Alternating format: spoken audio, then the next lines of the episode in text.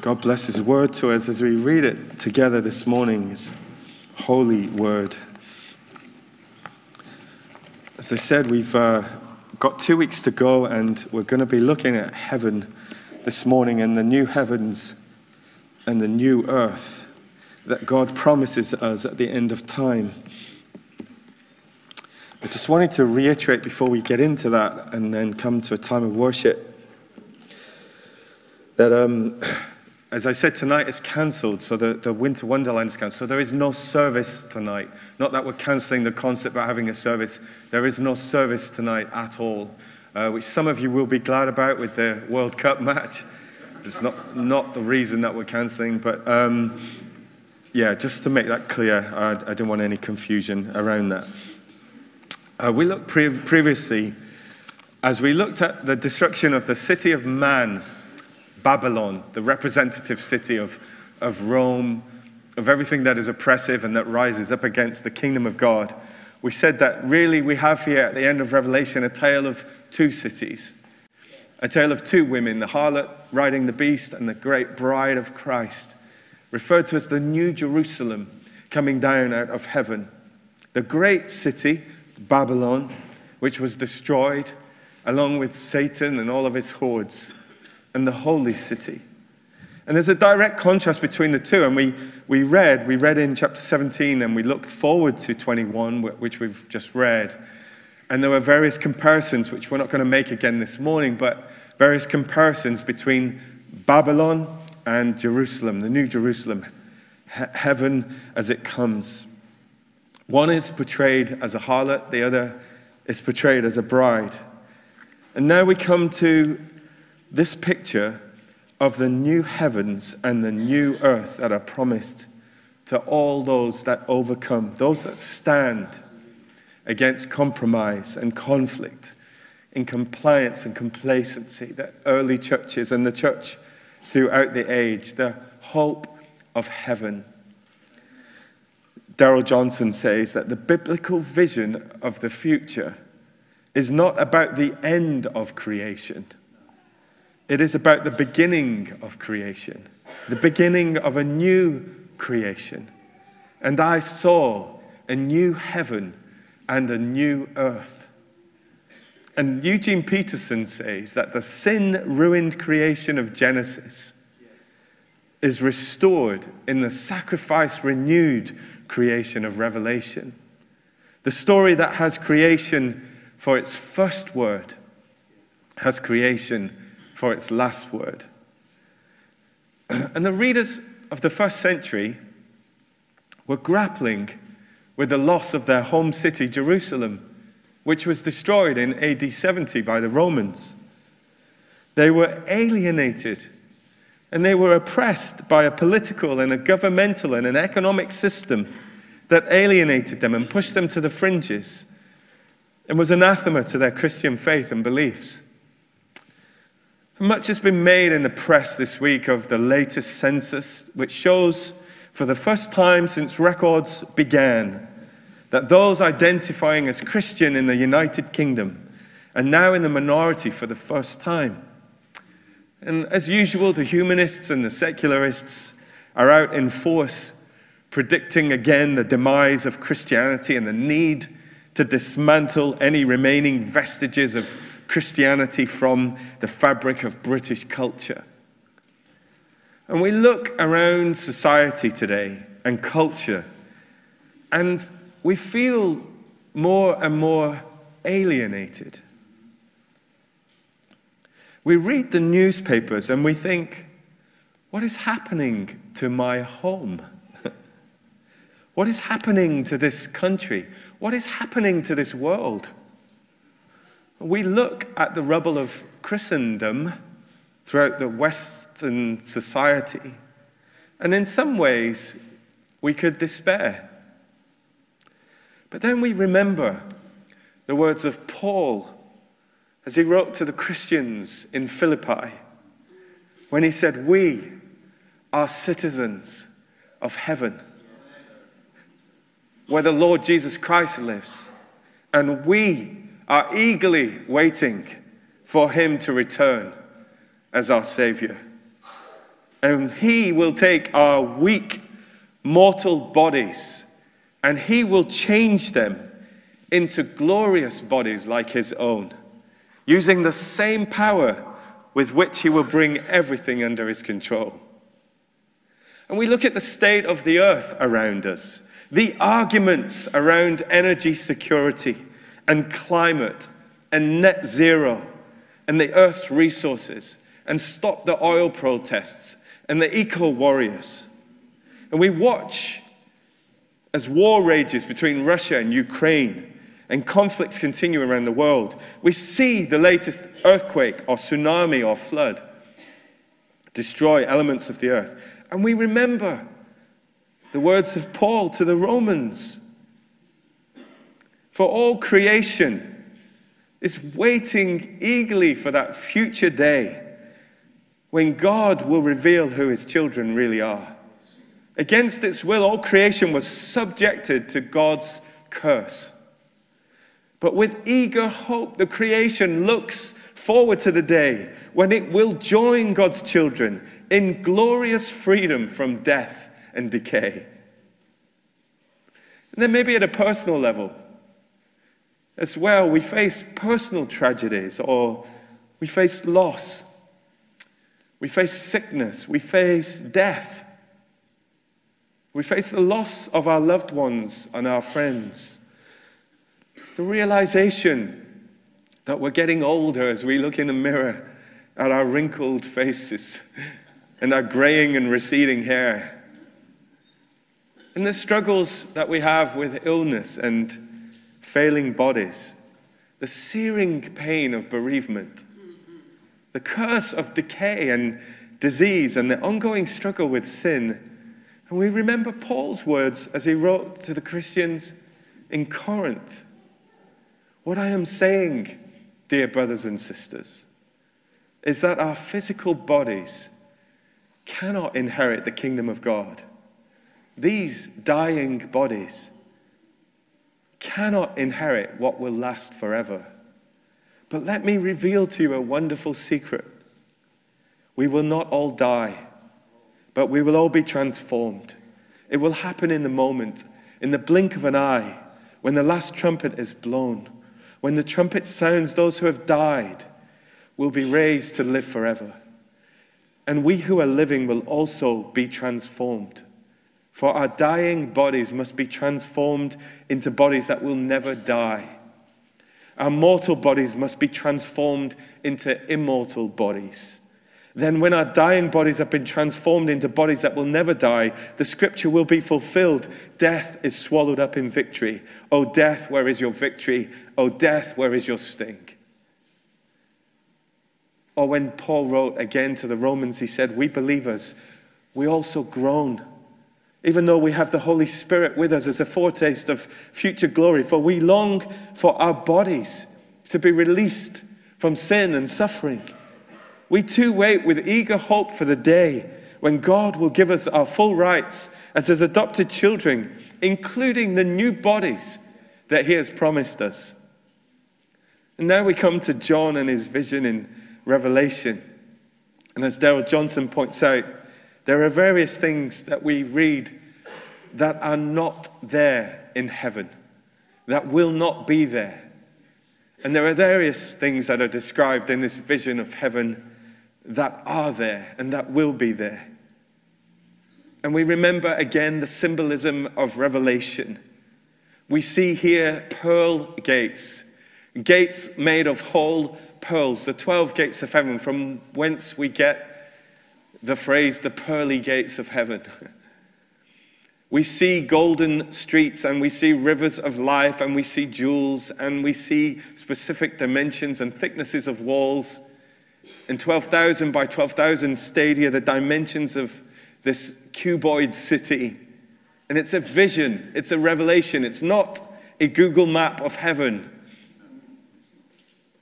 But what is not there?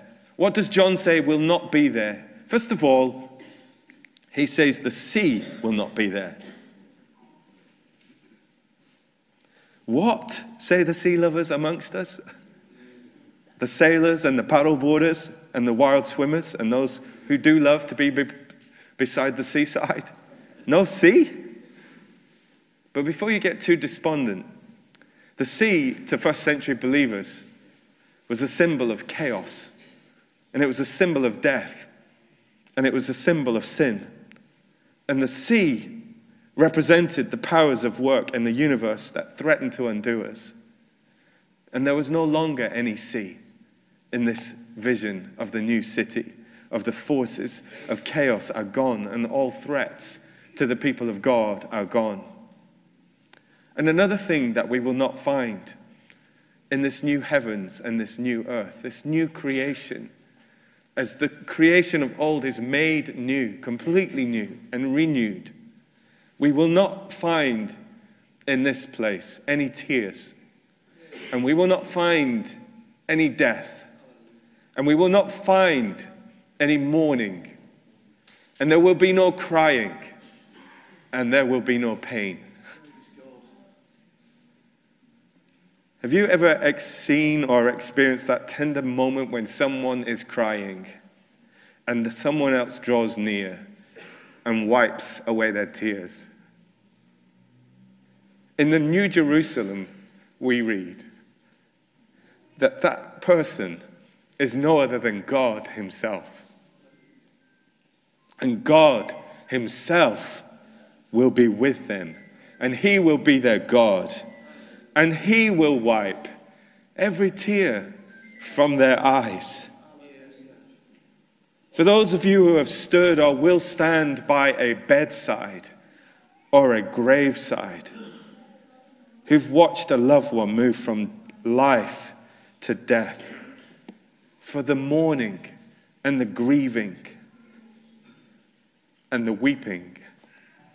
For those of you who've had chronic pain, for those of you who've had debilitating illness, ill health, for those of you who watched your body failing, what John reminds us is that in this new heavens and new earth, which is coming to those of us who are written in the Lamb's book of life, is that there will be no more death or mourning or crying or pain, for the old order of things has passed away. And then John tells us that in this new heavens and new earth, there's no temple. He says in 21 22, he says, I did not see a temple in this city because the Lord Almighty and the Lamb are its temple.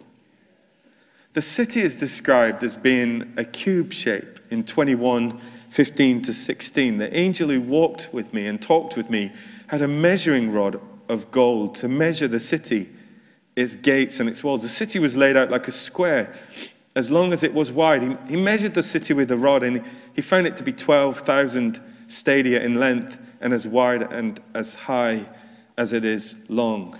There's our figure 12 again 12 and 12,000. And some translations have translated 12,000 stadia and modernized it and put it into modern, um, a modern dimension, however many feet or however many miles or meters or kilometers. But that denies the purpose of the description. It's 12,000 by 12,000 by 12,000. It's perfectly dimensioned and, and uh, perfectly made by God. But the only other shape that we find in the, New, in the, in the Bible that is cuboid in shape is the Holy of Holies described in the temple of the Old Testament. It's the place where God was seen to dwell. It's the place where the high priest would come and meet on behalf of the people in the presence of the living God, where God tabernacled. But now in the new heavens and the new earth, we read that God dwells with his people. There is no need for a temple. There is no need for a holy of holies. There is no need for a separate meeting place. We will live in the presence of God and the Lamb. And John tells us in his gospel that the Word became flesh as we celebrate at Christmas. And he dwelled amongst us, he tabernacled amongst us For that period of time where God came near, God came down, God incarnate, God in the flesh, God amongst us. And do you remember Jesus walking amongst the lampstands at the beginning of Revelation, walking amongst his churches, amongst his people, with the people?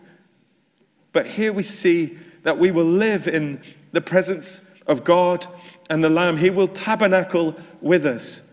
There's no need for a tabernacle or a temple. There's no need for a Holy of Holies. For as the loud voice from the throne declares in 21 verse 3, now the dwelling of God is with men, and he will live with them. They will be his people, and God himself will be their God. There is no need for a temple. There is no sea. There is no tears. There is no death, mourning, crying, or pain. And there is no curse. Chapter 22, verse 3 No longer will there be any curse. when Adam and Eve originally sinned in the Garden of Eden, where they were to walk in the presence of God, a curse came on the earth and on humankind. And we read about it in Genesis chapter 3. The ground itself was cursed, creation was cursed, the earth was cursed. It no longer yielded fruit without toil and sweat. Relationships were cursed. Males sought to rule over females. Women suffered through childbirth. And in the new city, there will be no curse. The curse will be lifted, and creation will be set free from its futility and its frustrations and blessing will reign. But what is there? What does John see that is there in heaven, in the new heavens and the new earth? God is there. His face is there. His presence is there. His beauty is there. His glory is there. God, in all his glory and presence and beauty and purity, are there. Remember what the psalmist says when he says, In your presence there is fullness of joy, and at your right hand are pleasures forevermore. In the Old Testament, Moses wanted to see God. He wanted to see his face. He wanted to be intimate with him. And, but he could not. God said, You can't see my face. Because if you see it, you will surely die. But even then, even as Moses reflected in the presence of God, even though he only saw his back, even though he only saw God and his presence pass by, his face shone like an angel. His face shone because he'd been in the presence of God. God says to Moses in Exodus 33, You cannot see my face, for no one may see me and live. Then the Lord said, There's a place near me where you may stand on a rock, and when my glory passes by, I will put you in a cleft in the rock, and I will cover you with my hand until I have passed by. And then I will remove my hand, and you will see my back, but my face must not be seen. And Paul said, when he was reflecting on this in 1 Corinthians 13, he said, For now we see only a reflection as in a mirror.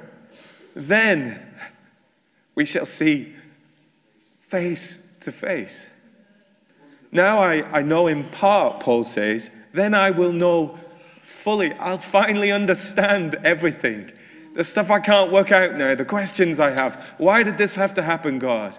Why is this happening in my life? All the stuff that we don't understand, the stuff we don't grasp. Now I know in part, but then I will know fully, even as I am fully known. And they, chapter 22, verse 4 of Revelation, they will see his face. And his name will be written on their foreheads. This will be the ultimate fulfillment of the Mosaic blessing that we say so often from the front of our church. The Lord bless you and keep you. And the Lord make his face shine upon you and be gracious to you. face to face, intimacy, closeness, knowing someone and being fully known, loving someone and being fully loved. We are fully loved and we are fully known by God. No need to hide your face in shame. No need to hide from the glory of God. God's glory is there in heaven, in the new heavens and the new earth. And it's described in this passage in various ways, again, pictorially and symbolically. So in chapter 21, 10 to 11, he took me in the Spirit to a great high mountain and he showed me the holy city, Jerusalem, descending out of heaven from God. It's divine in its origin. It shone with the glory of God and it sparkled like a precious stone, like jasper, as clear as crystal. Or we read these descriptions like we saw earlier in Revelation, these jewel like descriptions, these rainbow like descriptions. In chapter 21 and 18 to 21, the wall was made of jasper, the city was pure gold, as clear as glass. The wall of the city was built on foundation stones inlaid with 12 precious stones. And then these 12 precious stones are listed. And the 12 gates were made of pearls, each gate from a single pearl, and the main street was pure gold, as clear as glass.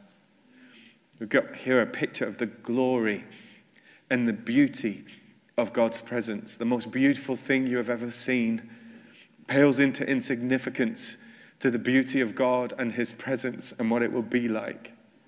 And there will be no night there, no need for lamps or the sun, for the Lord God will shine on them, and they will reign forever and ever. I used to be so frightened of the dark as a child used to lie in bed and ask my mum to leave the landing light on so I wouldn't have to lie in the dark. And darkness, which covered the earth before God created, there is no darkness. There is only the light of God in intimate fellowship with Him.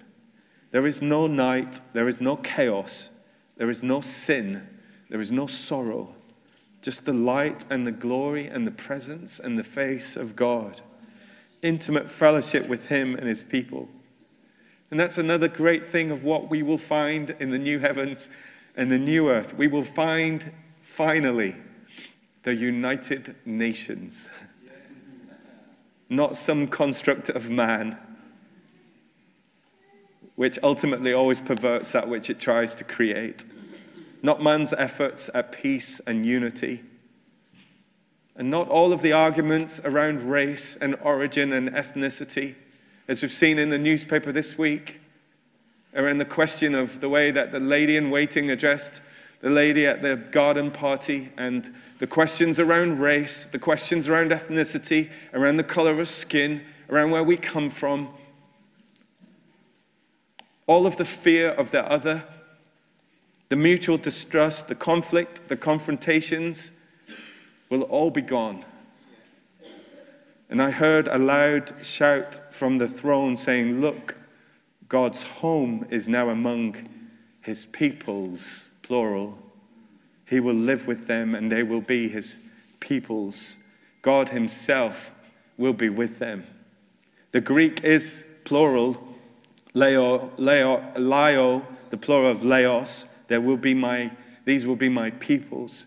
No one ethnic grouping can bear or manifest the full image of God. It takes us all. And in the new heavens and the new earth, we will all be there as God's multi ethnic race. And all who are victorious will inherit these blessings, and I will be their God, and they will be my children. And we see there the 12 tribes of Israel written on the gates, and we see the 12 foundation stones which have written on them the name of the 12 apostles. We have the Old Testament, we have the New Testament, we have the Old Covenant and the New Covenant, and they will all be represented there, all of God's peoples, all of God's family.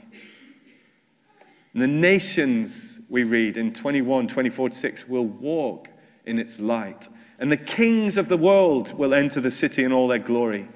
And its gates will never be closed at the end of day because there is no night there. And all the nations will bring their glory and honor into the city. Have you ever been somewhere where you don't need to lock your door at night? There's still a few places around that that's the case, not many these days. They will leave the gates open. There's no need to close them, there's no threat. And the angel showed me a river with the water of life, clear as crystal, flowing from the throne of God and of the Lamb. It flowed down the center of the main street, and each side of the river grew a tree of life, bearing 12 crops of fruit with a fresh crop each month. The leaves were used for medicine to heal the nations. We sing that song, uh, one we have come to bless the Lord, gathered here in unity. One hope, one faith, one joy, one salvation, one Christ, one cross, one death, one resurrection. And he shall reign forevermore, and we shall reign with him. And one final thing that John says will be there in these new heavens and this new earth is life will be there, fullness of life fruitfulness, health. And he also said, 21 verse 6, it is finished. I am the Alpha and the Omega, the beginning and the end. To all who are thirsty, I will give freely from the springs of the water of life. Nothing evil will be allowed to enter, nor anyone who practices shameful idolatry and dishonesty, but only those whose names are written in the Lamb's book of life. There is a picture of a river flowing with life, with trees growing alongside it, depicting the original garden scene of the Garden of Eden and the recreation of the perfect paradise in the presence of God, taking us back to the beginning, back to the Garden of Eden, back to a place of fruitfulness and a place of fullness of life. And when Jesus walked this earth, he said, There's one that comes to destroy but I have come, I've come to give you life. I've come to give you fullness of life. I've come to give you wholeness of life. I've come to give you shalom of life. I've come to give you zoe, life is the Greek term used here, God life, eternal life. For God so loved the world that he gave his one and only Son, that whoever believes in him shall not perish, but shall have eternal life. At the end of the Chronicles of Narnia, in the last battle, the unicorn says, I have come home at last. This is my real country. I belong here. This is the land I have been looking for all my life. Though I never knew it till now, come further up, come further in. And as he spoke, we read of Aslan. He no longer looked to them like a lion, but the things that began to happen after that were so great and beautiful that I cannot write them. And for us, this the end of all the stories, and we can most truly say that they all lived happily ever after. But for them, it was only the beginning of the real story. All their life in this world and all their adventures in Narnia had only been the cover and the title page. Now, at last, they were beginning chapter one of the great story, which no one on earth has read, which goes on forever, in which every chapter is better than the one before.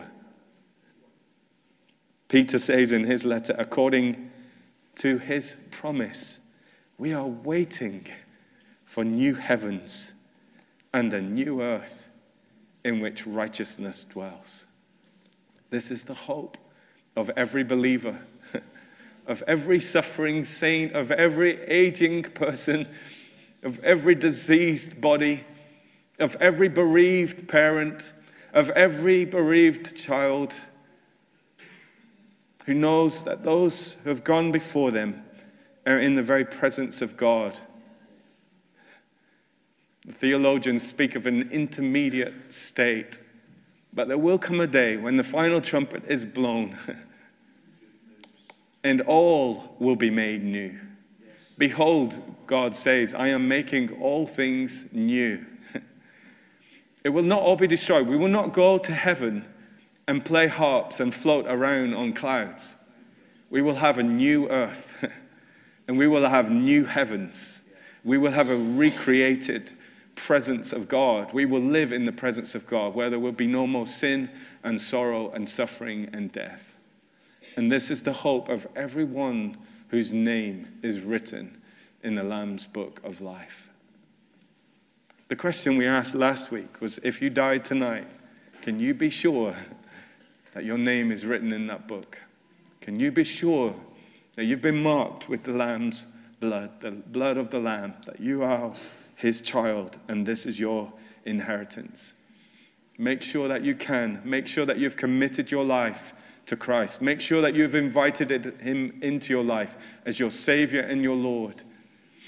As the Bible says, today is the day of salvation. Today is the day to make that choice, to make that commitment to follow Christ, to make sure that you are marked with the Lamb, the blood of the Lamb. And the communion table that we have come around this morning, that we take these emblems until He comes, in remembrance of Him, until He comes, in anticipation of. We celebrate this Christmas His first coming we await with expectation his second coming. And we can say, like Paul, death has been swallowed up in victory. Where, O oh, death, is your sting? Where, death, is your victory? Thanks be to God. Let's pray.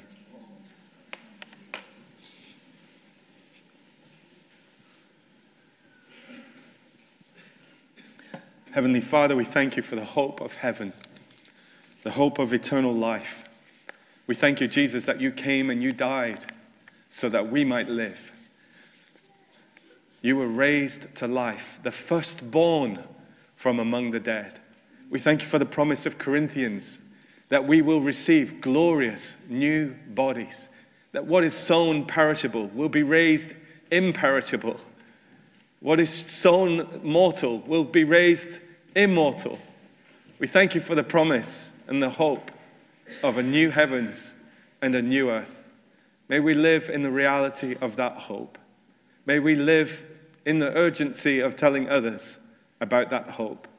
And as we celebrate this Advent period and think about the first coming of Jesus Christ, we look forward to the second coming of Jesus Christ and the birth of a new heavens and a new earth.